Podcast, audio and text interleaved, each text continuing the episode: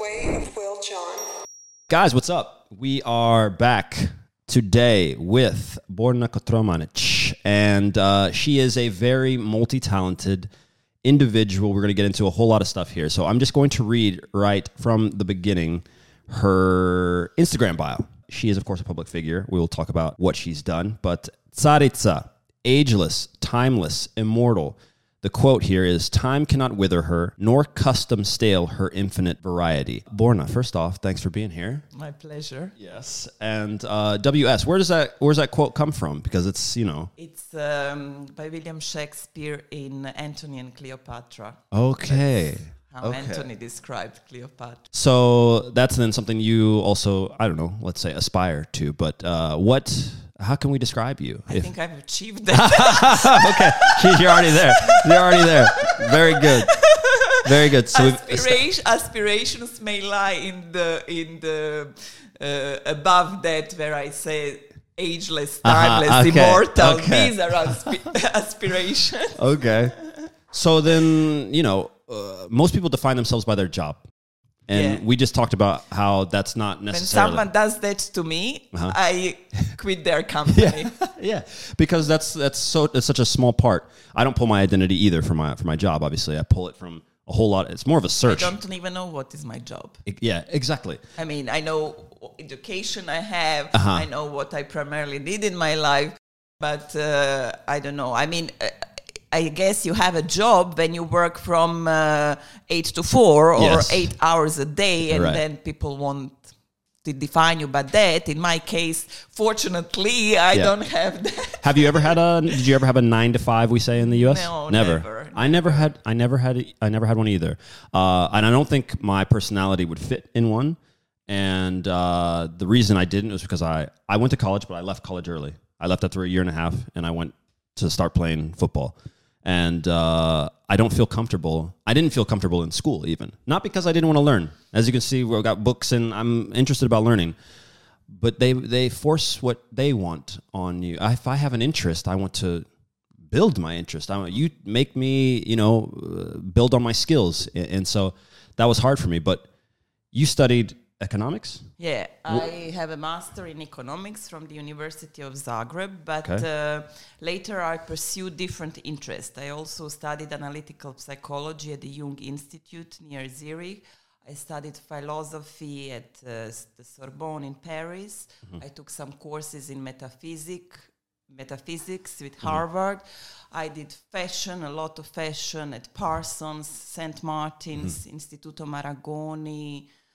So um, education was very important for me, but not in uh, formal terms. I mean, I did economics because um, I knew I want to have a freedom later. I always knew freedom, freedom, freedom was a very, very important word always in my head. So when I chose economics, it was because I felt it will give me a broad base and broad choices once if I decide to pursue career, a career. Right. Actually, I thought at the time that I will go to after graduation that I will do a master in Italy, do some fashion, and do a master at uh, Bocconi, this famous university in Milan. That was Right. my girl some Idea. uh, idea. But I married as soon as I graduated from the University of Economics, and basically my finances were sorted out. right?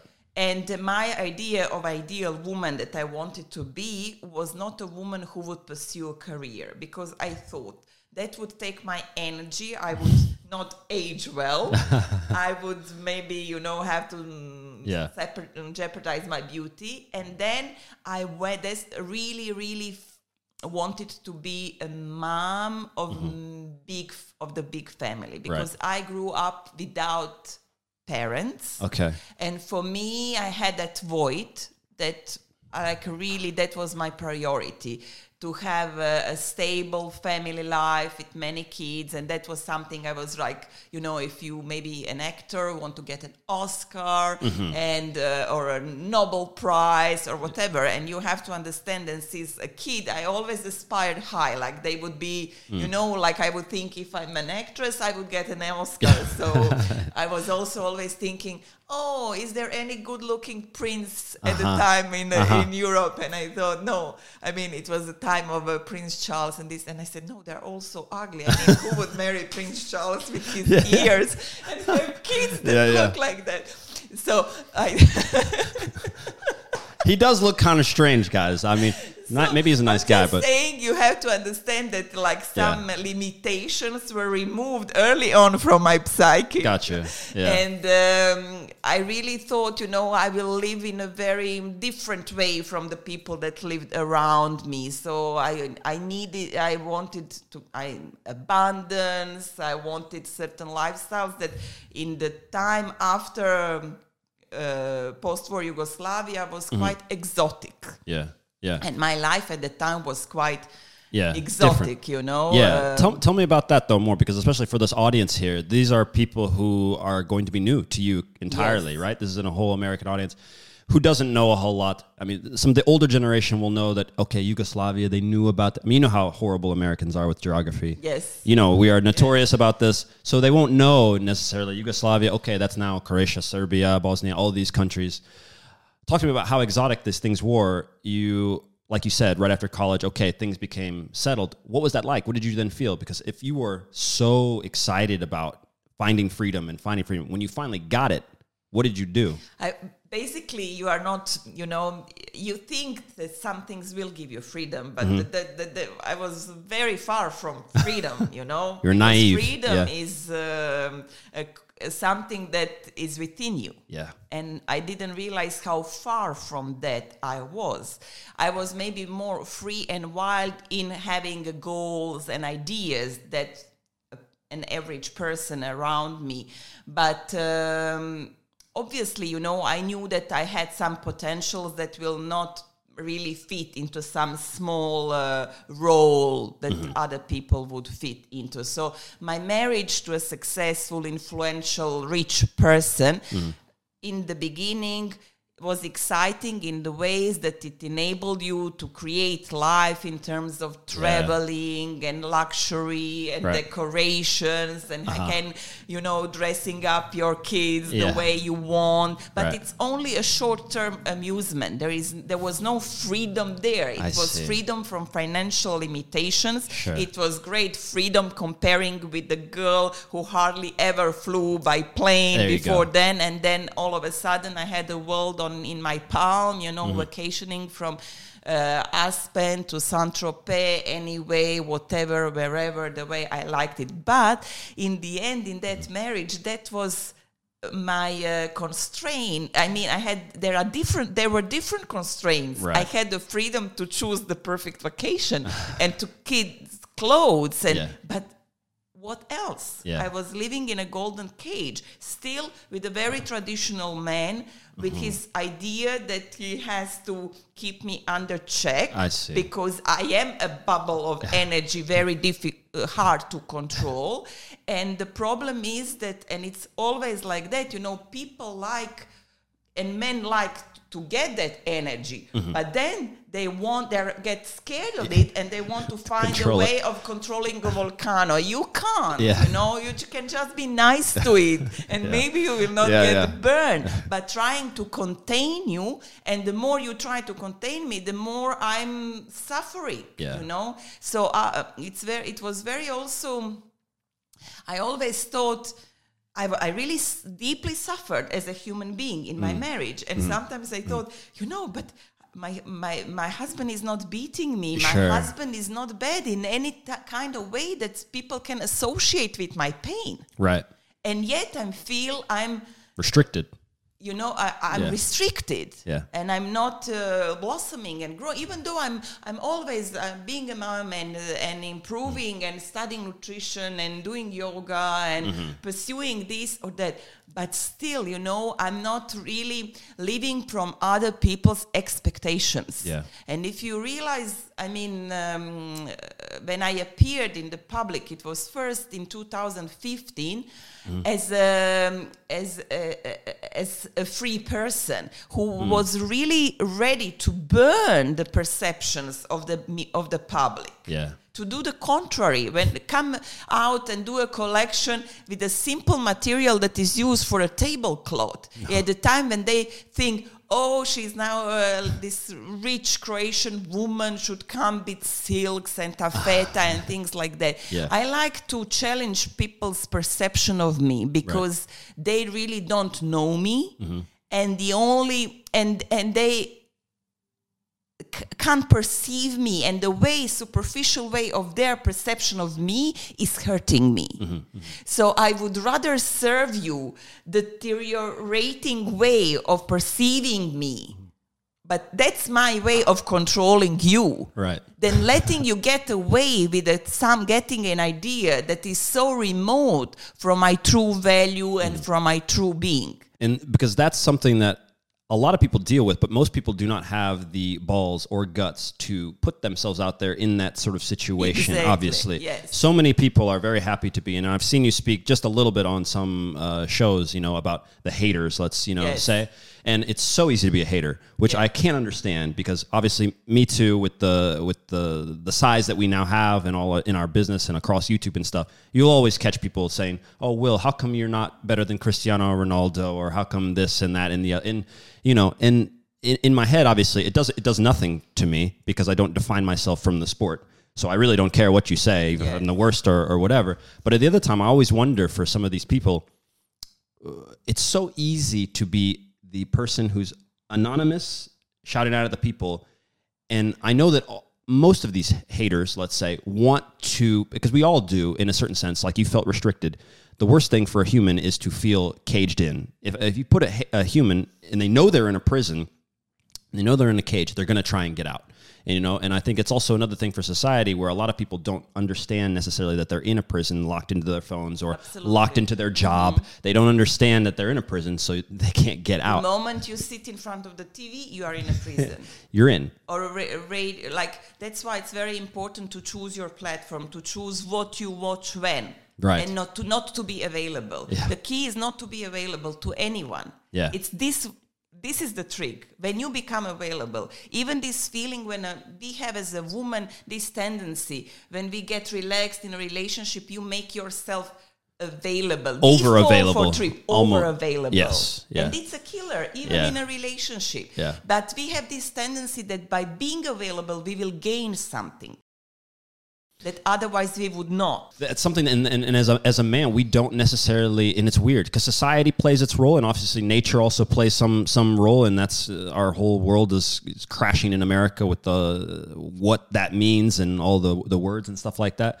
But there is, it, it's so interesting because, and I know you have an uh, you have an understanding of Eastern uh, philosophy and, and stuff like this, but that whole the yin nature and the yang nature and, and guys' ability to just like zone in and focus on this. They don't care about this, that, and the other. They can live in filth as long as they're they're you know trying to charge ahead and get to the top of the lawyer thing. And there's this interesting stat uh, that m- most women who are who enter the field of law, these lawyers, you know, around the age of 35 and let's say around 40, they have a better understanding of realizing because in America and in most places, you want to get to the top of the ladder, right? Men understand they want to get to the top of the ladder. That means more money. That means better selection of females, you know, et cetera, et cetera.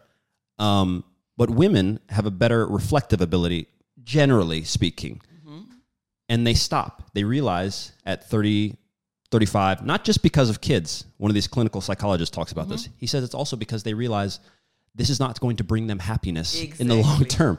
And guys are too stupid and they just keep plowing ahead and they do it. And then we all know the cliche of the guy at 40 who stops or 50 and just like, what did I do with my life? And they got to, Yeah. they throw everything- Burnouts, Yeah. And that's what Jordan Peterson says when they say, "Oh, but we don't have enough women in high positions," and then say, "Why would they want to be in these positions? Give me a good reason. Don't you think Exactly. they're smarter than that?" That's the thing, and that's the thing, and and so. Uh, moving on to where you actually you're an entrepreneur of a certain sense, obviously, because uh, yeah, and that term is you know hard to hard to define, right? But I define it also. I, I blend it because an entrepreneur to me is someone who's using their abilities to kind of influence the world and possibly make money or you know provide services for people. It's a broad term, you know. So uh, you talked a little about your trips and your stuff and everything that you could do in Switzerland. I'm really curious about Switzerland and the people. And uh, how long did you live there, first off, or did you live there, or what's your relationship I to? didn't live long there because I hated it. That's what I'm So curious it was about. Killing me. What specifically, though? It These people, was, or the, um, the rich life, even- or wha- yeah, it was artifi- uh, ultimately artificial, and the, Mm-hmm. the, this um, um, prototype role that I was expected to fit, or that most women there at this certain uh, affluence lived, for me was horrifying. But which is that? The trophy wife uh, type of thing, or what? I mean, the all the all these uh, like it's a very chauvinistic do- male dominant society because Okay. they really there are some women that I mean in the banks and this, but they Mm-hmm. look like shit, and so the beautiful women don't really pursue the Yeah. Mm. careers. They are like these trophy wives. Uh-huh. They are well kept by their husbands. They are clad in Chanel. They can spend as much, but they cheat on them, Uh-huh. and the woman uh, suffers and ages badly, and she's operated, and she has no, she has lost the soul in the process. So you go and have lunches with these people. It's like being for me on a graveyard. there is no exchange because they lost the spark. Yeah. This is something like I think a human being, the biggest po- uh, treasure you have is the spark within you. This childish desire that everything is still there for you. Yeah. And if one thing defines me, it's that. Mm-hmm. If I consecrate one day of my life, every day of my life, and everything I do in terms of improving myself is always to accommodate more and better that that feeling. kid that spark that that desire and that belief Mm-hmm, that life is still there waiting for me still to be discovered that i can do everything i can whatever like my heart wants me to. And that is not easy to maintain but is uh, of a paramount importance and I think that the only ideal society that will ever glimpse is the society that nurtures that awareness within a human being. That's exactly it. And Yeah. um, and that's extremely powerful. And I've been through many, many challenging, extremely difficult situations in my life because I go through fire. I don't compromise. Mm-hmm. I have my beliefs and I have my values, and you can't buy me. You can Mm-hmm. not scare me, and. Um, I really, really can uh, handle huge risks, but not with my mind, not with my knowledge. No, these are only, you know, uh, maybe sometimes useful allies. But I have this inner guidance that I know will get me out of the darkest place. Right. And I'm always nurturing that relationship. And of course, you can, uh, you know, the, the, this alliance can be a little bit uh, shaken and everything, but I always try to do and per, uh, to stay in touch with this, what uh, we here we have Esther calls this inner GPS, you know, that will navigate you through because that's the only way out of fear or in this three-dimensional world that has so many danger for a human being, you know. Yeah, and what's so fascinating about that is that is not the standard. What you're talking about is the same way, and my mom instilled what you're speaking about, that inner spark. She constantly these type of books, the type of uh, things that were on my wall and posters and things like that, were all geared towards that, using that as the way to find life. Push for this. You can do anything. Uh, push for this. Don't worry about when things go go bad. You come back. You center yourself. Everything comes from with, from within, and then without. You know, and trying to convey that to people now and it's getting better, uh, definitely, because I've seen something say in the last you know, whatever twenty years, let's say, it's it's becoming more mainstream to a certain degree, but still to have a conversation with someone about, hey, your thoughts literally create your reality, and then trying to track that back and say, well, maybe you shouldn't say that this sucks every time, or maybe you shouldn't tell yourself that I can't do that because that's literally what's causing you not to do it. If you can change and then stay persistent in that belief, you will start to do stuff that's you know incredible. And we we live in a society where I don't think I don't know what the percentage would be, but most people don't do what they really want to do at all. They they know they want to say quit their job and go travel around the world, but they won't. They will continue at their insurance job that they don't really like, you know, et cetera, et cetera. And so my question for you is actually one of manifestation and how you engendered this belief. How does one actually, to the best of their ability, start to manifest the world and the life that they did? Because if we look, go back you and don't, you don't start. It's impossible to do otherwise. You always manifest this. Yeah you, you are manifesting whether you like it or want to, you do. Well consciously though because that's a mm-hmm. question for you said you wanted freedom right? When you as a, as a kid you were looking at you know you didn't know exactly how it was going to play out but you must be somewhat satisfied that little girl must be somewhat satisfied Absolutely. with how she decided boom okay i have some economic freedom i've traveled a little bit you know even though it, it was wasn't exactly like you wanted you pushed on no it was it's basically way wilder and better than i Okay. wanted it and it's always is because i always grew you know because Yeah. but I, I'm, I'm loyal to uh, in a way to keep to uh, one thing i would promise to her Mm-hmm. is happiness right happiness is the meaning of life. Mm-hmm. So what life does to us is tries really hard Mm-hmm. to let us give away that notion that pursuit of life is happiness. So basically, it's even more basic than oh, live consciously, and uh, because sometimes you think if you travel the world you'll be happy, but maybe you will not. yeah of course You understand? you have to do it Like everyone asked me, "Oh, where will you go with it?" And I said, "I don't get excited anymore. When you tell me about travel, what I think, I should fit my all my clothes in a suitcase. I should uh, Yeah. be stuck on a long haul flight." yeah yeah and uh, I should get there and be bored because I don't have all my tools like Right. at home. Right, right. And uh, I really don't uh, need to travel Mm-hmm. because I've been there, I've done then enough to know that I'm not missing on anything. that's the thing yeah You understand? That Right. was the best part about traveling Right. because basically there was nothing spectacular about anything. Mm-hmm. yeah You know? Yeah. Uh, tell me then about because this is always someone who has been able to be in those upper echelons of this rich society, whether it's in Switzerland. Have you been to Monaco? Yes. Yeah. Not li- I didn't live in Monaco. Not lived there, but Yes, you've been there course, and many times. experienced it, right? I mean, for also hate it like it's too small for me. I get Uh-huh. Yeah, choked. Okay. choked. the tell me about if to the most that you can. We have a fascination now with uh, the rich and the lives and the secret parties or secret parties, let's say, or just how. Did you notice anything? How different are they than the average person? Is there is there some truth to the craziness of like an eyes wide shut party or secret society? Are they?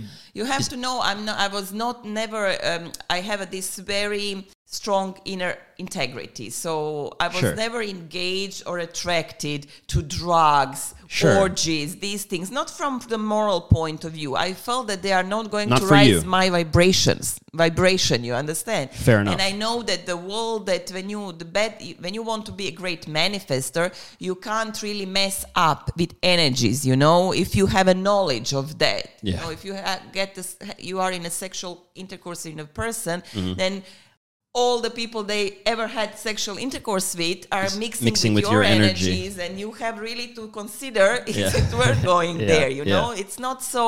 Um, Right. Early on, I also been in the mysticism, Kabbalah, and these things, so I have a very like uh, big awareness of. Um, I've been in uh, with Opus Dei and everything. Yeah, like, yeah, yeah. So I have this. Uh, you know, I, I was a searcher, so some th- and some things intuitively were not for me. You know, um, Mm-hmm. like never. sm- I never needed a quick way out. Get Right. drunk, uh, get high, and Yeah, yeah. things like that. I want to be high on life. Sure. You know, I want to be a perfect manifest there to to to not to need to fool my mind my body things like that you know? Yeah. i go for the real thing. I'm difficult to satisfy. You can't give me a candy and keep me happy Yeah, you know? I want things today that will stay uh, Yeah. like that will improve my life and that will not go evaporate. Right. Yeah. Deep. So- Some sort of deep understanding and that deep so push. uh, actually what uh, even what i was artif- even not to go at the level of like these extreme parties or whatever but Sure. what i saw these women who accept to be mistreated by their husband in Uh-huh. this sense that he's not uh, like he, he can allow himself mistresses Uh-huh. because he keeps you well you are Right. well kept right. that's for me humiliating Uh-huh. you know this kind of uh, male and i remember when i divorced my husband in switzerland and i came to a lawyer uh, to his office and the first like i wanted to engage this lawyer in an issue that i had and uh, he dared to give me a comment like ah but we'll marry you fast We'll marry you fast. Like, we'll get he you. knew I was just divorced Ah, and I so- came, you know, okay. and it was like I came to present him the case and wanted to engage Yeah, him, yeah. and he dared to say, "Oh, like, but you, you don't need what, what, what Yeah. do you very be like marry you fast? Yeah, you yeah. understand? You are such a premium Right, right, right, right. woman. We will uh, We'll get you this- taken care of. Yeah. yeah, and I say, what are you talking about? You understand? Yeah. But this is such a mindset. It was not the only situation when I encountered that. So Mm. I think Switzerland is one of the worst places I've been. It's uh, more primitive than definitely way more primitive than Croatia. Def- and you know what is absurd? Switzerland always this, you feel it's an advanced country. Do you know there was a canton in Switzerland that gave right women to vote only in 1974? 74. So it's sc- scary, you know? right. You think Yeah. it's a very progressive country, but it's big bullshit. Yeah. And also what they do with these rich people all over the world, they, you know, so happy to keep any money in the in their safe. And then when they want to confiscate the wealth, then they find all the Yeah. issues why that money that you already brought was not good. Right, but yeah. before you open the safe, I'm not in my case, but I know like people from Syria and this, like Yeah. they happily put their wealth into the safe, but later they, They have a find out, problem. but your money Uh-huh. might be from here and there, and they, you know, They confiscate it. crazy. Yeah. So I think this Switzerland is big, big thumbs down. You know. because yeah, I mean, just as an outsider, I mean, it's already too interesting because we don't. Everything you hear about it is all from you know some sort of crazy either documentary or stuff like this, and you only see that. So it's interesting to talk to somebody who was there. But you mentioned because I also too, uh, and- and not just for sport, but I was never interested. My parents weren't big drinkers at all. I can't even. I don't think I've ever even seen my parents drunk. But uh, you know, and uh, drugs. They were not big. Mainly, obviously, because I wanted to be a professional footballer and still play to the. age- I'm 36 and I'm still playing, right? And whenever people see me, they, they don't think that I'm 36, right? So that was huge for me. But uh, in your search, and like you said, have you ever tried anything like uh, psychedelic mushrooms? And did they? Oh, you tried ayahuasca. Was so you got to tell me because everybody tries ayahuasca now. That's the thing. I don't really feel it, but Kambo, ca- Cambir, Kambo also from the frog, you know, when they yeah, burn. but that's DMT, no? The oh, uh, ayahuasca, it's called in Croatian. When they like take this poison from a frog And and they they, inject pick it on you, right? Yes, Like that, okay. that, but that's not a big. I see. Ayahuasca was a very strong experience. did you try it in Peru or in somebody place else, or did you? No, or you can't say. You can't say. You can't say. Okay, that's fine. You don't say. Don't say. Yeah, that's fine. But the uh, experience is one that is transformative for most people. Was it for you something like this, or is the hype too much hype? It was um, very uh, tiring, extremely body uh, demanding, extremely demanding what for they- my body. that's what they say. Extremely tiring, and uh, because I mean, I really did. A, uh, I took three doses. Mm-hmm. I mean, two nights, and the third, second night three doses, and I was really very clean, very uh, prepared. You know, I, I fasted just on water a week before, and Mm-hmm. Okay. so so I had a very strong uh, Yeah. experience, but. Um, after after did I tr- did I really feel a big uh, change? I wouldn't say No. so. No. Mm-hmm. Maybe you know it's difficult. Maybe uh, uh, what um, it did, what it did to me, it did open you more to the this vortex from above. Okay, no, maybe I The connection, essentially, it opened up that connection. That connect. I, I started uh, very much uh, having uh, like connection with my past lives very Mm-hmm, clearly. I mean, I, I like I had that from that moment on. Like even now, in a way that you see when now I realize it's connected with that I see. experience because see. I, was not even was not sure. Yeah. Like I baby had a completely different uh, connection to uh, higher dimensions that Mm-hmm. that became part of my everyday existence but what i lacked was the what ayahuasca didn't give me and it couldn't give me Mm-hmm. and i needed to do shamanistic work in reconnecting with the earth because what happened to me like i became this big open channel on the upper dimensions it was using a lot of my energy because the circuit was not closed I see. like my connect like i was like my first i was disconnected from my first chakra i was not drawing the energy from the earth i created like a small circle that was going the Up spheres in- above and the second chakra like I see. Mm-hmm. like this part of my body functioned as its on its own i Right. Mm-hmm. don't know when this disconnection happened and ayahuasca was not there to to that and that was kind of work that i needed to do more and that's why also for a while i couldn't implement all the benefit i had for see. this connection because the Balance is needed. balance was not i needed this balance and that is the work really of a shaman and it was fire walking and things like that that gave me that grounding That grounding. So then, how much? Because I'm a lifelong meditator, uh, and I, I guess I shouldn't say lifelong now, right? But uh, more or less, it stuck somewhere in my early early 20s, and uh, all the experiences one can have, and the benefits and all that stuff. You know, it's becoming this whole new thing out there and stuff. So how much has? And I don't know if you have your own meditative practice because meditation for me, what it led to was meditation first you know, where at first my mom would say, You should meditate with me. And you know, a 16 year old kid, I'm like, What in God's name, mom, would I meditate for? You sit there in front of your bed. I'm going to go, you know, whatever, play soccer, do whatever. And then finally you do it, right? And everybody knows that you don't get a benefit from meditating just one day or for 20 minutes one day. The real benefits start to kick in when you can maintain it over a long period of time and you change your entire inner world. You get you gain some peace and that gives you a new perspective on life and then you can think and see in ways that you wouldn't. And that sort of stuff led to lucid dreaming. I had spontaneous out of body uh, experiences that I didn't know what this was, and I was having them since I was 16.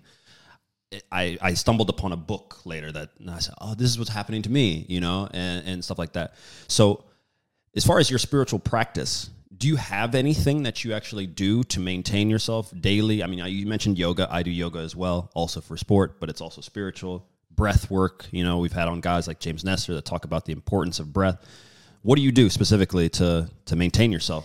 like you know like osho says you know with time you don't really sit and meditate for 30 minutes because you are always in meditation like Right. i can talk now and even like yell at you whatever but i'm uh, centered. Right. and i will know in my body what to do what not to do i don't act from my mind at all That Mm-hmm. Doesn't matter where i am or what i do it, it becomes like your um, like we humans walk on two legs. It's like you become centered within you automatically. You know what I needed more was more uh, um, uh, breath practicing more than uh, because meditation for me is like um, became now like a natural tendency. My mind is always searching for that state. What I needed more was energetic boosts not calming my mind energizing it more you know at a deeper level Uh-huh. like uh, getting in a trance state with your breath Sure. more than just calming Yeah, your calm. mind you know Yeah, and that's such a huge difference between the personalities because you generally, you, I can tell, you know, just in the sense that you've been sitting here. I don't think you sat still like like me for a single second. That's your natural nature. Whereas me, it no it was not because No? before, no I, i'm changing it it's not there is nothing like our nature it's only Okay. our current tendency that we can interfere with if we want to change it or not. Mm. So me normally for me because my energy was not fluctuating properly was I I was uh, needing more time to be calm I and see. centered. I What see. I now have changed to energize, to be able more to draw down everything that I'm getting from above. I'm like doing this morning exercise of like uh, pumping myself with oxygen. That's why I'm so full of energy Mm-hmm. see, now. I see. If I would not do these exercises consciously, mine would be very to stay still, I take see. it easy, Uh-huh. and be very inwards. A lot of energy, but drawn inwards. But because I will, like had to change my energy more outside. Outside. I'm started doing this energy pumping in the mornings, and that's why you, Mm-hmm, It, I'm it now uh, like this, full of energy. electrified because of that. You know. so a lot of the people that are going to be listening to this they're going to take a lot of this in and the podcast is generally speaking we have people on like you uh, that have done and are doing incredibly interesting things in their lives with the idea behind that we can learn something from your journey and from you and, and all this stuff so i'm curious because uh, you have boys uh, Yes, and uh, majority of the people here from our podcast are all mainly men and not just men, but also young guys who are dealing with a whole lot of anxiety uh, with trying to whether perform on the field or do well in school or just the general anxiety that has to go on now with our current society. You know, that seems to be this buzzword. Uh, how then did you instill into your boys an idea of confidence? Yet still being this sort of masculinity, this sort of idea of you know, and pushing for themselves. Do you have some sort of thing that you you told them that you pushed them towards to to help them you know First of all, I was a mother that was very present because love is the key always. Mm-hmm. Like uh, we have to, us who didn't have love, we become life searchers Mm-hmm. because we look for filling up the hole. Mm. My children had this gift of having this like mom that was crazy about them the moment I was conceived. Like for Right. me, I was the to me the sexiest, the most Mm-hmm. beautiful person when I was pregnant. You know, going to the hospital with high Yeah. heels and celebrating this event and Right. enjoying every moment of that and breastfeeding them and do everything with them with the Mm-hmm. sports and everything. But I knew, I realized because basically I, ro- I raised my kids on my own. Um, I didn't want them to be this mother, uh, like a son of a mother with 30, 40 years old, Mm-hmm. Yeah. like a man. I didn't want them too to much. be a man that I would never like to be with. right right You understand? Yeah. I didn't want to uh, do that to my kids because I love them too much. And Yeah. then because I was always so in close to them and in tune with them, I felt in their teenage years this need in them to impose their masculinity. Mm-hmm, And I needed to step back to give them the space. Sure. Give them the space. Uh, he wants a tattoo. For me i don't love tattoos. Like i told you I, I it's not something that is part of my aesthetics everything. But in that when they wanted it was one, one of the first things before they were even 18 they needed my permission and i mm. blessed it because i realized you know in the primitive societies when that we call primitive societies but they are more in tune with the human psychic human nature and human needs Yeah. there were these initiation rites when the boys would taken to the woods they would have to The go mountains through or- something, yeah. whatever extreme Yeah. experience going through pain to prove their manhood you know even in communism we had army we Mm. in in religion there are some rituals but they are all the, deprived of real luminosity of the real transition that happens in the human psyche that needs to be marked you Mm-hmm. know there is something going on when you are becoming from a boy into a man that the modern society has lost Yeah. and that's why we don't have men we have boys who are supposed to face the challenges Right. as a man but they are not equipped to do so because there was no psychological transition. Yes. Another thing that you have to do when you love someone is to let them make their mistakes. Mm-hmm. Because if you have raised them, you know, it's not that they were raised in a gang and without Correct. control. If you have Yeah. lived with those kids day and night 12 13 years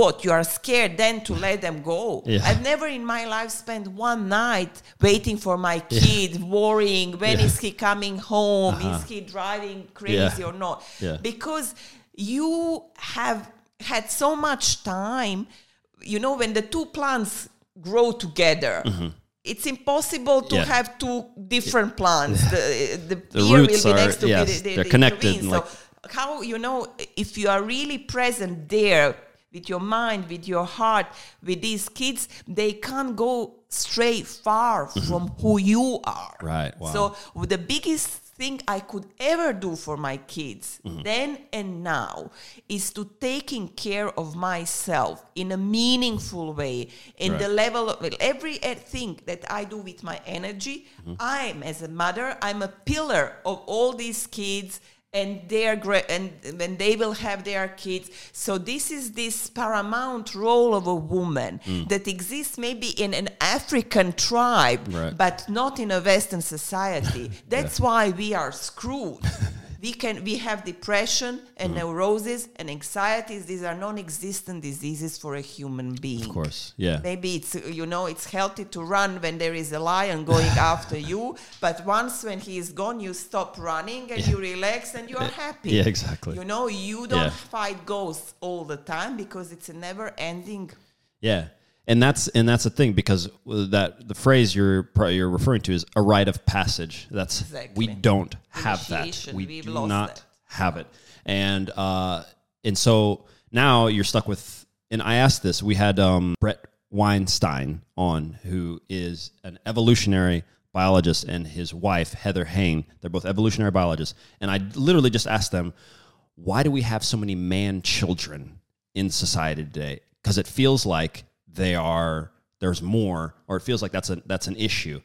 And um, what I also said was that I didn't think that on the female side that it was happening as much, and they were they said it is definitely still happening on the women's side as well. That necessarily, uh, and I cannot remember exactly what their what their reasonings for uh, were. That we'll link to to that podcast down below. But um, what I found is you have to artificially create that. All the push and when you talk about searching for your inner inner soul and your inner uh, you know, in your inner character and that spark and keeping that spark alive. That's a form of keeping your entire spark alive you have to do that because it's not forced upon you. It was forced upon you. When you're 16 back in the day, they send you out to the mountain, you go fight, bring home the lion, you're a man now. and that's and that's how it is. Um, anyway, I want I want to switch real quick too because you you you touched on some paranormal paranormal experiences and stuff like that. And like as I mentioned, I had out of body experiences. And in meditation, in the sitting practice of meditation, some weird things can happen that are unexplainable by our today's uh, you know today's society. And you're mentioning past lives and stuff like that. What's your relationship to some of those things that have happened? Do you have any experiences that you cannot explain that have shaped you as a person now? Yeah, we are all programmed, you know, when we are all programmed, but uh, the question is uh, that we become attached to these programs. There is no, you know, we, we can't really see clearly. Like I can, um, I have several movies going uh, that went on in me, Yeah. like st- strongly, like I was uh, Indian, uh, like warrior, you know, how Uh-huh. you call this, Poglavica, chief, chief leader, Yeah, you like a- yeah, okay. So, um, You have this feeling, or you have this dream, or you had this. How does it feel to you? Like, what is what gives you that notion that like that I happened? I know that, and pe- like energy readers will Will tell you that. it, but I have not many that. The different. I have different programs in me, and they form what we call my character, my personality. Because that's part of my, I don't know if there is an HBO Go. There is a series where that is called Westworld. Westworld. you know? Yeah, yeah, I know It's it, like but I haven't okay. seen it. so this is exactly how we are programmed. Like they program these humanoid robots, Uh-huh. and they give them certain characteristics. You have that much empathy, that much perception, that much that that forms you.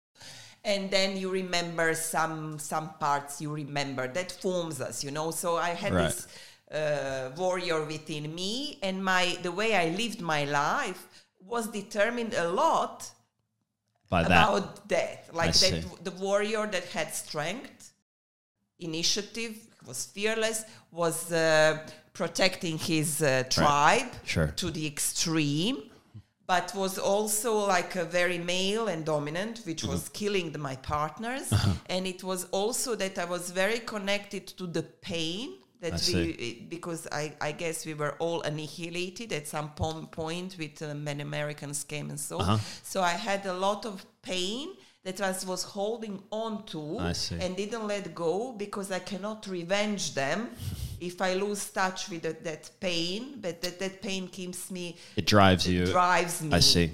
Drives my strength. So that's where we get, um, you know, there are some attributes that in society we praise.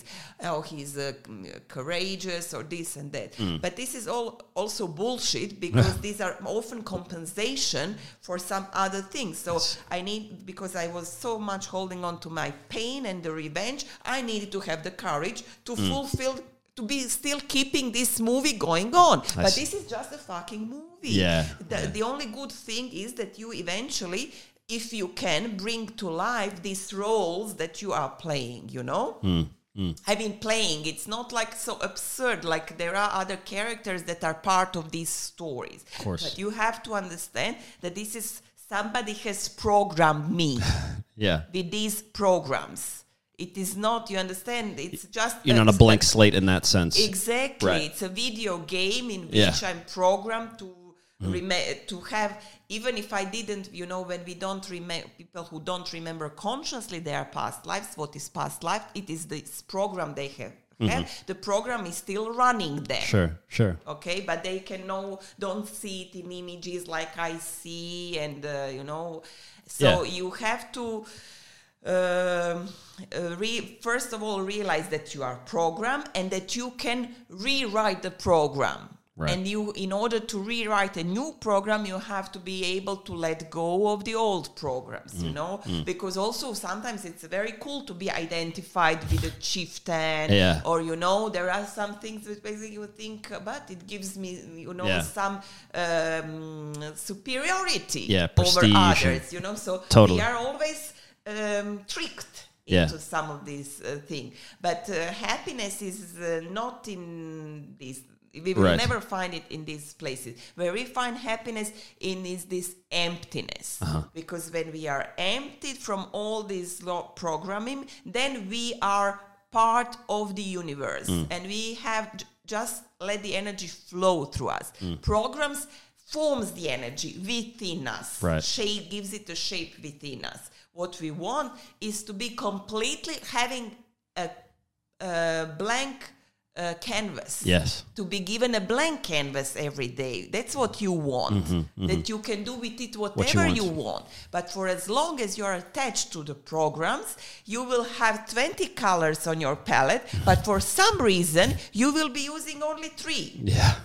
and even you will come to convince yourself that the painting that came out with the tree is quite a Amazing. beautiful one, and you are not even sure Yeah. why you should be using all the other. Right. You understand? Yeah. So it's like being liberated from all of that, and I think every religion, in a way, shows its way to this. Mm-hmm. Liberation, because what is the meaning of Christ's resurrection? That you, it's going beyond three dimension. Right. You know? Right. And wh- when you connect with these higher dimensions, then everything becomes like, for me, it's not, oh, is there an UFO? It's more like, okay, if, if I really get bored here, I'll call them to pick me up. Uh, yeah. You understand Yeah. what, what I mean? And how different it is from being stuck with me, my, uh, like this leader, how this uh, chieftain, Chief- chieftain. yeah. Yes, You no, understand what is this consciousness expansion Mm-hmm. that I've been working on, you know? From being some the ground stuck into something to be like absolutely uh, Yeah. open. And that's one of the hardest things for people, though, is to re to let go. Number one is very hard. Uh, like we said, if you're identified even with who you are, even if you don't know your past lives, like you said, Yeah. something is running you. Running you. no, Whether that's. TV, society, this, you heard this, and your parents told you you're this, you're not a, you could never be a whatever astronaut because you're not that type of person. You're this, and and so the code that's running in your head is very hard for people. But you have to you know? understand that the mother we have is the result of the program we were already programmed at the conception with. It's not a coincidence. which is a hard thing for people to to fathom though this is a hard thing because that's that's another that's another step that most people aren't going to be willing to take that they had any sort of uh, because you know what the the current materialistic viewpoint is i'm carbon based life. My consciousness is seated in my brain. It is not anything outside. When i die i'm finished. And uh, that's it. That's the current trope. What it hasn't been the current trope for thousands of years, and we have plenty of anecdotal evidence to say that there is something else going on. What that is specifically, exactly, we can't necessarily be entirely sure.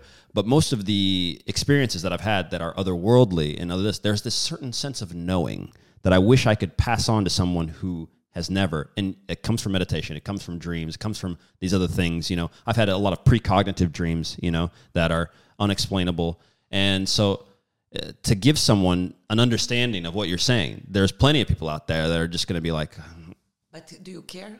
No, I, it's not that I don't care. I don't at all. But what I Because care- Mm-hmm. Every there is eh, the comparative advantage between the quality of their life and my life is exactly in that gap. Yeah, but the thing is, is that what I find most interesting is that I would love to give them a chance to have an understanding of that knowing. They can only do it for themselves, right?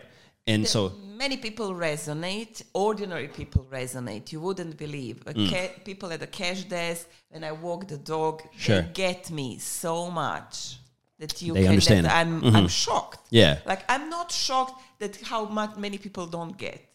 I'm shocked how, How many, many people, people do. get. yeah, because I think it speaks to us. It speaks to us as an internal. Everyone is the same. We're all still human. We're all still conscious, you know? And that consciousness has. Just sometimes those that don't get may be louder or maybe meaner Yeah. ha- easier they yeah. hate more and that's why they you hear their voice more Yeah. but once i like became this public person and the, the, the amount of love and the feedback that i get from ordinary people Mm-hmm. or when i have a birthday the way it's never a simple oh you're amazing happy birthday like Sure, the sure. depth They tell you they tell me that you touch them and that reach I them. touched yes, them. Yes, Like it's crazy. Yeah, yeah, It's yeah. Crazy. Yeah. Let me go to so tomorrow. I, mentioned that we have uh, Stephen Greer on, who is. Uh, do you know Dr. Stephen Greer? Have you run into him? You haven't run into this Dr. Stephen Greer. So Dr. Stephen Greer uh, is basically America's truth seeker for UFOs and UFO disclosure within the government.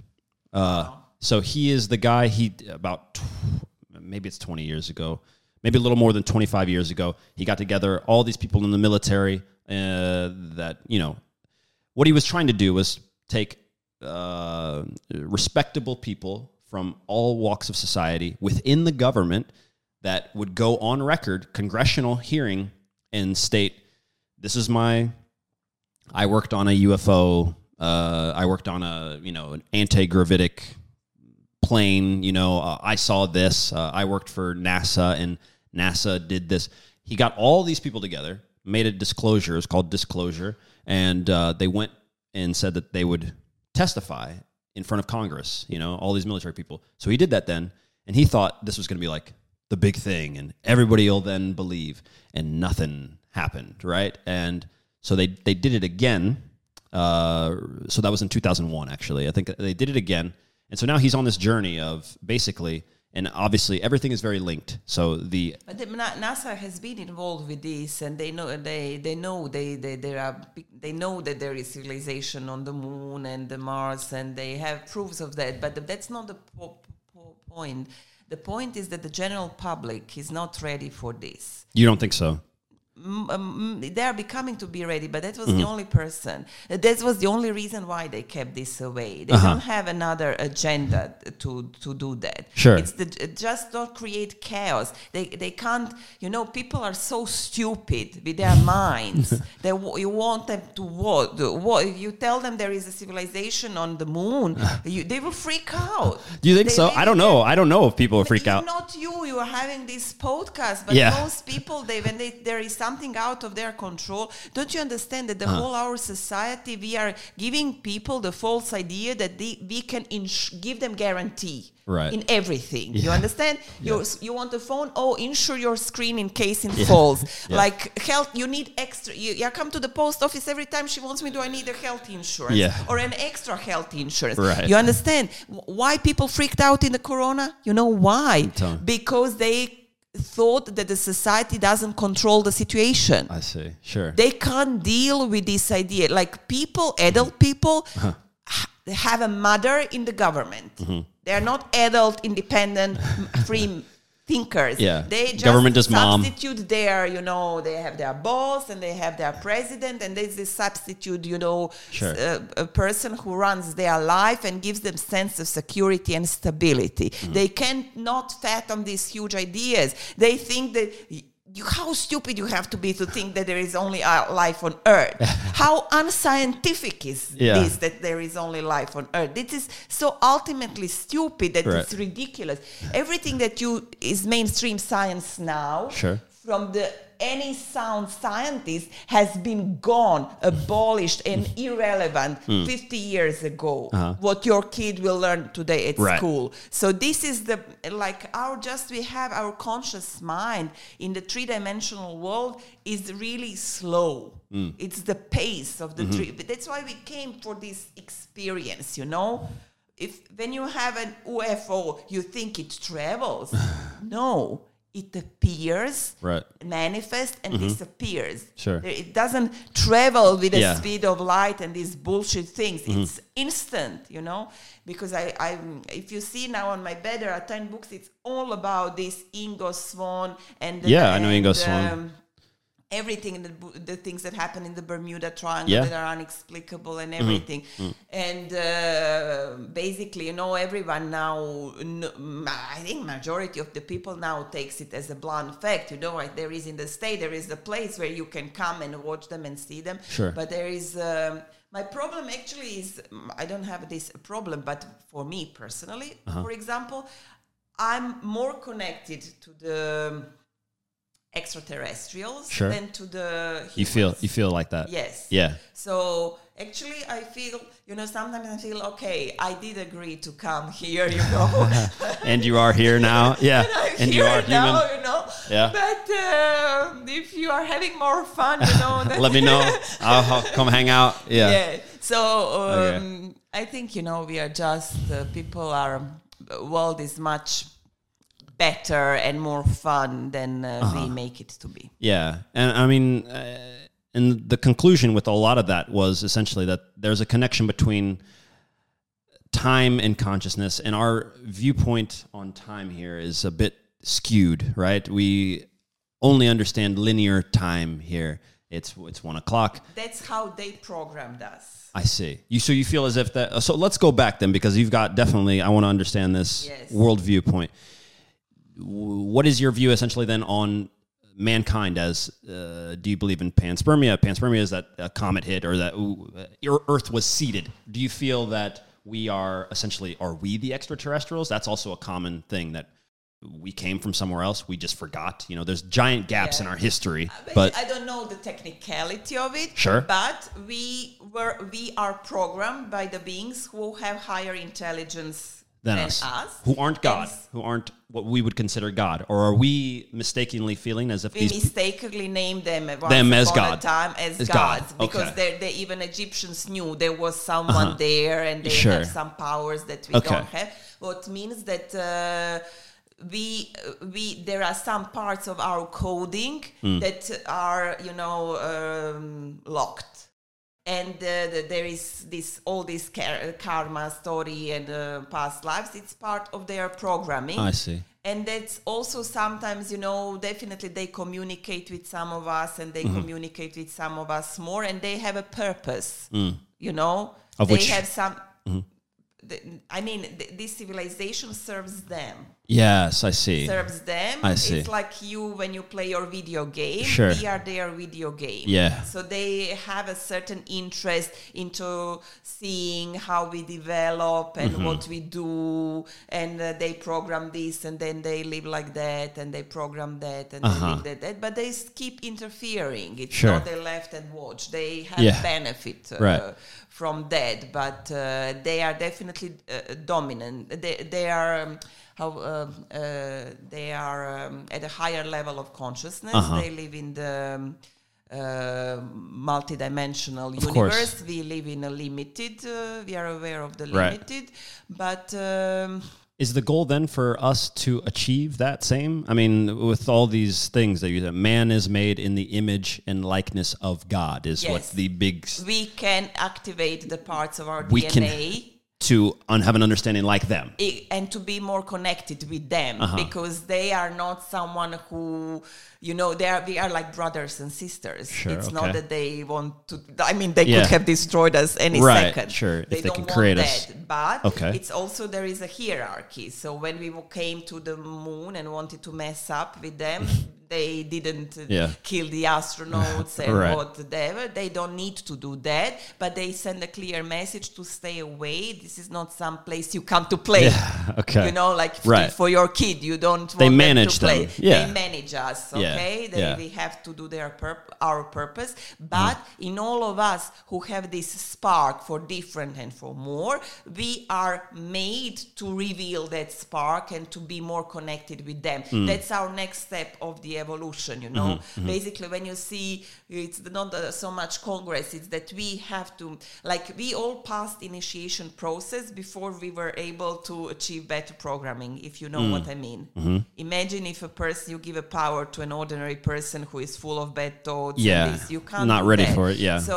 you have uh, like believe some of us who are more connected with them and have a bigger purpose here Went through a or there, process they- then. yes, we had to go through a certain process to purify ourselves Mm. So that they know who is their soldier. You don't give the most little weapon to someone who will uh, kill uh, innocent people with Sure. that. It's very powerful Hmm. it's very it can be very dangerous when it's in the wrong hands that's Hmm. why they program people to be limited Sure, sure, sure. because it's part of this you know Yeah. uh, this eh?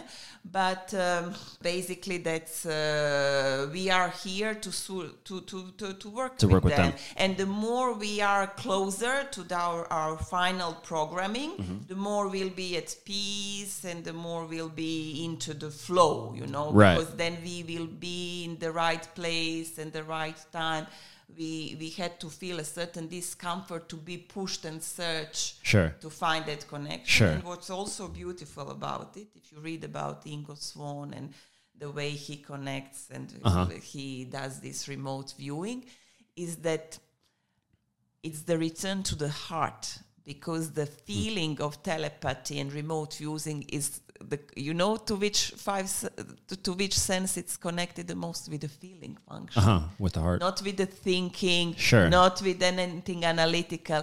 It's when you are really like a kid in your heart, Hmm. that's the path to this uh, Yeah. higher dimension. So the connection between that. connection. We con- Absolutely. Mm-hmm. and that's what's the Christ message because he's an extraterrestrial. It's the gospel of love Mm-hmm. because we reconnect with the brothers and sisters to the purity of the Mm-hmm. of the heart. And, and, and when you say that, because obviously that is something that's been echoed, not just let's say Ingo Swann, but that's across Hinduism. The, there's some Tibetan te- texts, and it, it's everywhere, right? That this connection is a heart-based connection, Yes. and uh, society is now starting to see, oh, well, look at the heart has a magnetic resonance, and the heart can affect people. And we're, we're getting to these like, oh, maybe it's not just our brain, you know? Exactly. All of a sudden, our stomachs are Chi energy. chi and stuff and, and all that stuff is uh, you know it's very eastern and, and now you're seeing this blend and, and it's really curious because like you said 50 years ago so much of the science and stuff is just all trash now it's just trash exactly. and and it will be the same in another 50 years Exactly. 100 years from now we'll look at some of the ways we treat and do medicine and we'll all laugh like we did uh, and and so it's really interesting but i just want to touch on one quick thing Ingo Swann uh, I, we had on Dr. Dean Radin, which I'm not sure if you know who he is or not. Dean was p- involved in those studies with Ingo Swann, Russell Targ, Yeah, the remote viewing guys. He was with them, so we had him on uh, already. But you mentioned that they programmed us, and and you're using they for possibly uh, a group, entities, stuff that have a higher dimension than us. So, do you give any credence to the forms of control because like like I said, we're going to have Dr. Stephen Greer on here soon, and he's big on the powers that be, humans, uh, not necessarily not the Illuminati, but some sort of government. That there is some sort of protection here. That they are the ones that are keeping humans from knowing about their truth uh, on the inside or who they really are or that you know you're you're more than a body you know uh, and so do you feel as if there is no real control do you feel that that's coming from outside or do you feel that there is a protection of people here on earth Our human society is built around those who are more aware mm-hmm. than the others. okay Those who have are more aware of their powers and how the things work mm-hmm. control the others. Mm-hmm. But that's the, the antagonism of this uh, world. Sure It's uh, when you remove that, then you don't need to stay in the earth. Once we get tired of that, you will not come back in this. Try decide to come back in this three-dimensional I see. body. You will live in other. Uh, in the Experience, different, ex- dimension, different, uh, yeah. experiences. So, but nobody can control an indivi- awakened individual.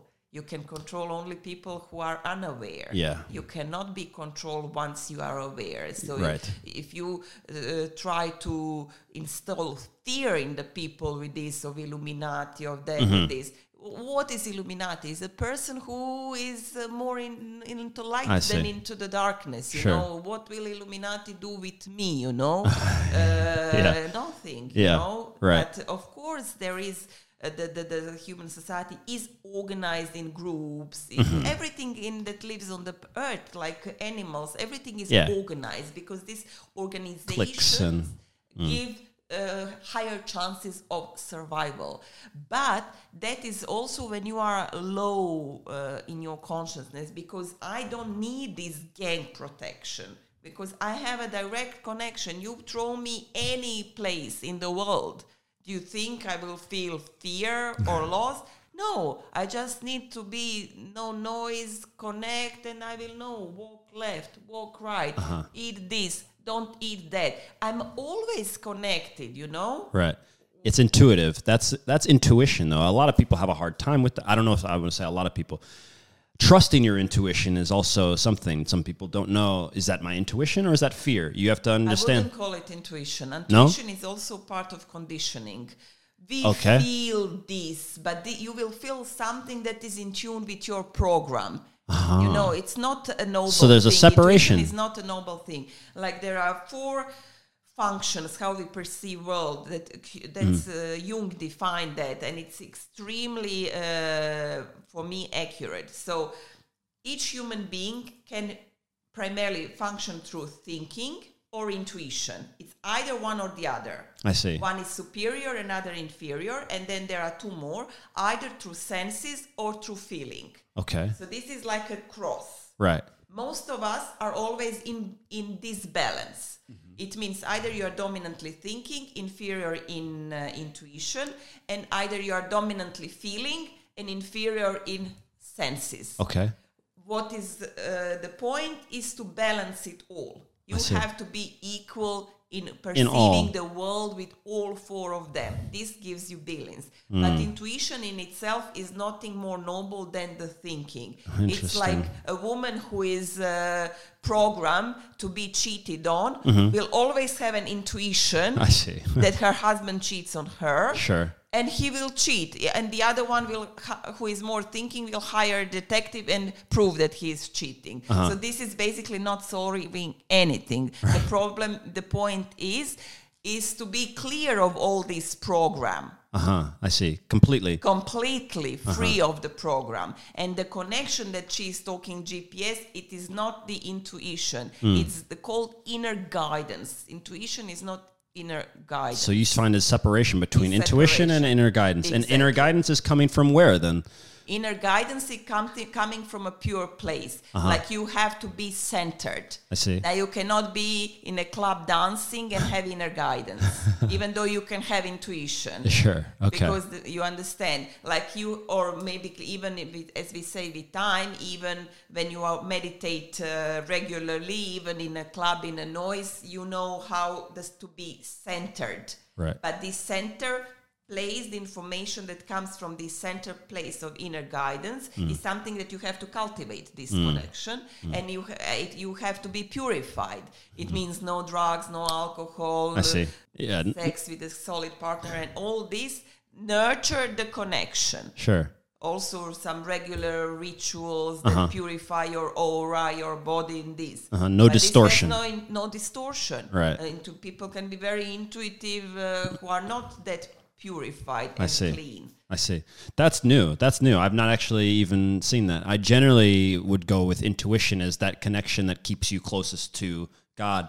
Uh, but I guess I could see conditioning. I could see conditioning condition is a come put on to you, and then you start to think, ah, that's the way it should be. I, I, I, I can possibly see that. I can see that. I can see you being conditioned to think one thing and then start to feel like, ah, this is the right way. That'll lead me the right way, and that's your intuition. But it's because of the place, yes, of your possible environment. I can And see that. Mm-hmm. That was a very tricky also thing for me Mm. because many think I would do- this intuitively, Uh-huh. but in the end I realized it was programming as well. Right. Mm. So our goal is to be clean of the pro- programming. Uh-huh. The more we, that's why you you want lucid, lucid dreams because when you get an things that you get in lucid dreams are not distorted with programming. Right. They're That's why we want to go in places like this. Mm-hmm. to get pure clarity and also how we can integrate these conditions into our, our everyday conscious living you Mm-hmm. know that's what we aim for You have so much stuff uh, also